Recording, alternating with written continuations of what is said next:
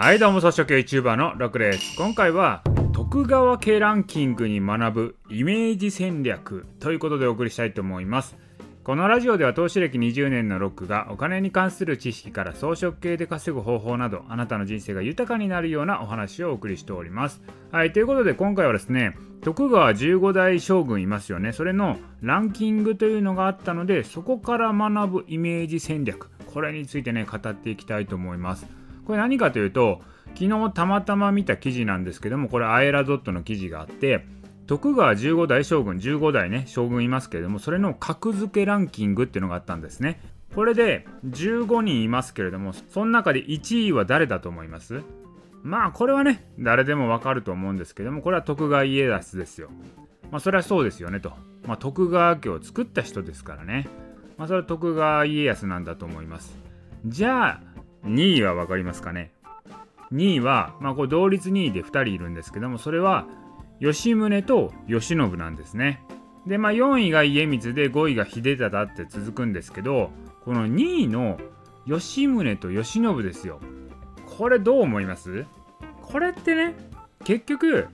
印象操作されてんちゃいますかって思うんですよ。まあ吉宗ってねまあ暴れん坊将軍ですよ。で慶喜もここ最近大河ドラマ結構出てるわけですよ。この前のね、セゴドン、いわゆる西郷隆盛にも出てましたし、今やってる晴天をつけっていう渋沢栄一のね、大河ドラマも、あの、草薙さんがですね、慶喜をやってるわけですよ。でその歴史上の人物っていうのは我々見たことないので、結局ドラマの印象にかなり左右されるわけなんですよ。例えばね、去年やってた大河ドラマの明智光秀も、明智光秀って我々が教科書レベルで学んだのは、まあ、要は裏切り者で、3日天下のダサい人のイメージじゃないですか。それがですよ今大河ドラマを見てすごい知的で正義感あふれて情があるかっこいい人っていうの私は思いましたからね。そういう風に印象が変わったわけですよ。さらにこの大河ではね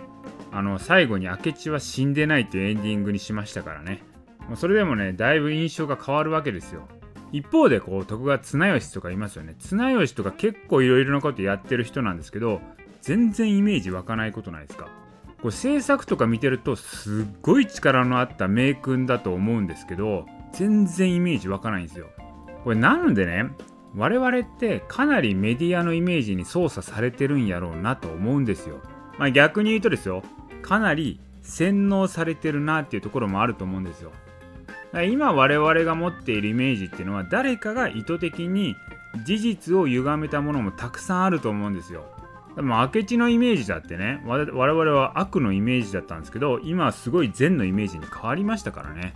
特にですよこの歴史っていうのはですね、まあ、勝者が作ったものって言われますよね。なので戦争に負けた日本の歴史っていうのはアメリカが作ったものというふうに言われますと、まあ、そういうアメリカが作った印象操作によるものが多いわけなんですよ。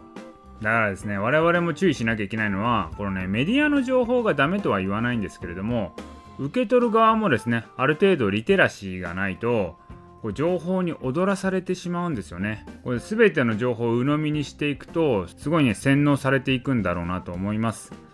特にね、まあ、やっぱ最近のコロナのメディアの報道のあり方とかほんと考えさせられますよね。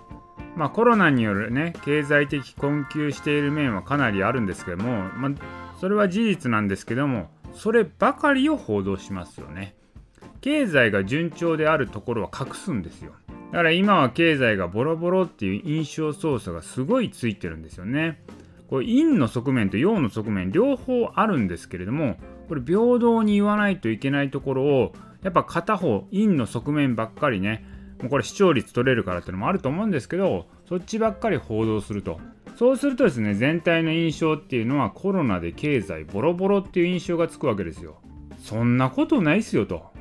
今企業の決算発表めちゃめちゃやってますけど決算発表見てみてくださいと。どんだけ儲かってる会社があるかってことですからね。そういうの言わないですからね。まあこれだからねメディアのね情報を受け取る側っていうのもある程度ねリテラシーを高めないといけないなと思う一方で逆にね情報発信する方私も含めてです。情報を発信していく方で考えるとメディアが持つイメージの影響をちゃんとね理解しておかないとまずいなと思います。一度ついてしまったイメージでねこう人として判断されてしまいますし一度ついたイメージを変えるっていうのも全くね違うストーリーを新たに考えてそれを持ってこないと変わらないんですよね。